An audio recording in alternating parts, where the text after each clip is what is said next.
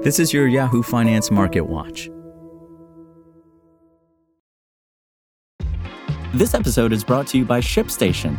You know, some things take a lot of work, like sending little robots to far off distant planets. And just as that's challenging, so too is running a successful e commerce business, especially when there's so much to do. So I want to introduce you all to ShipStation. Now, I love using ShipStation because of its easy to use dashboard, which makes managing orders and printing labels a breeze and super smooth. Oh, and the customer service is just out of this world. It's exactly what you need to help grow your business. Sign up for your free 60-day trial at shipstation.com That's shipstation.com slash technews.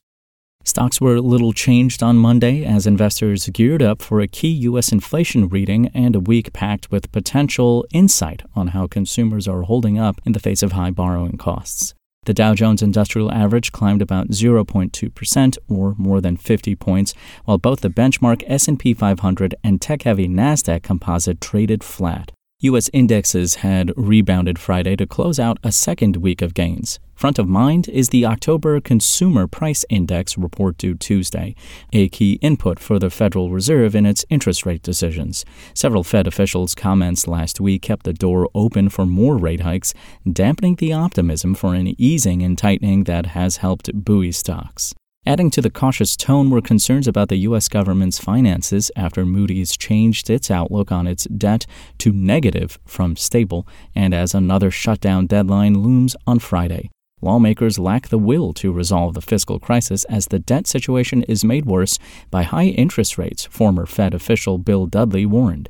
Meanwhile, the U.S. consumer will be in focus this week with a slew of retail earnings slated for release.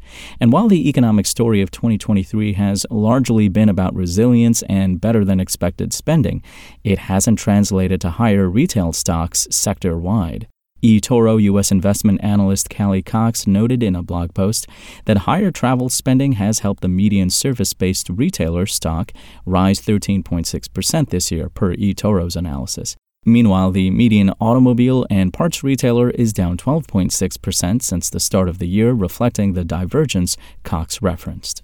Investors will be greeted by a broad group of earnings this week, starting with Home Depot. Target and Walmart will also highlight the earnings calendar.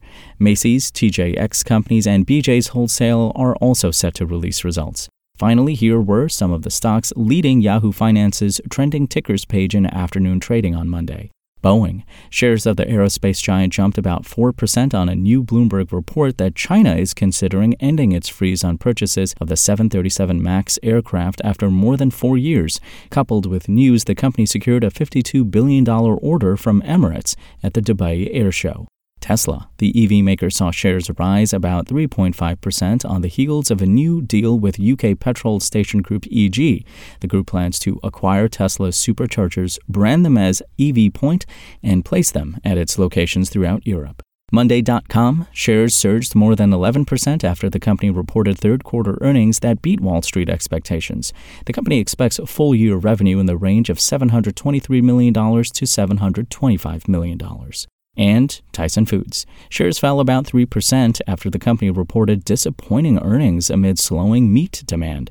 The company expects sales to be flat for the upcoming fiscal year, dragged down by the beef division as ranchers reduce herds to their lowest levels in decades. That's all for today. My name is Imran Sheikh, and for the latest market updates, visit us at yahoofinance.com. SpokenLayer. Want to learn how you can make smarter decisions with your money? Well, I've got the podcast for you. I'm Sean Pyles, and I host NerdWallet's Smart Money Podcast. Our show features our team of nerds, personal finance experts in credit cards, banking, investing, and more. And they'll help you make the most of your money while cutting through the clutter and misinformation in today's world of personal finance. You'll get clarity on strategies to help you build your wealth, invest wisely, shop for financial products, and plan for major life events. Listen to NerdWallet's Smart Money Podcast wherever you get your podcasts.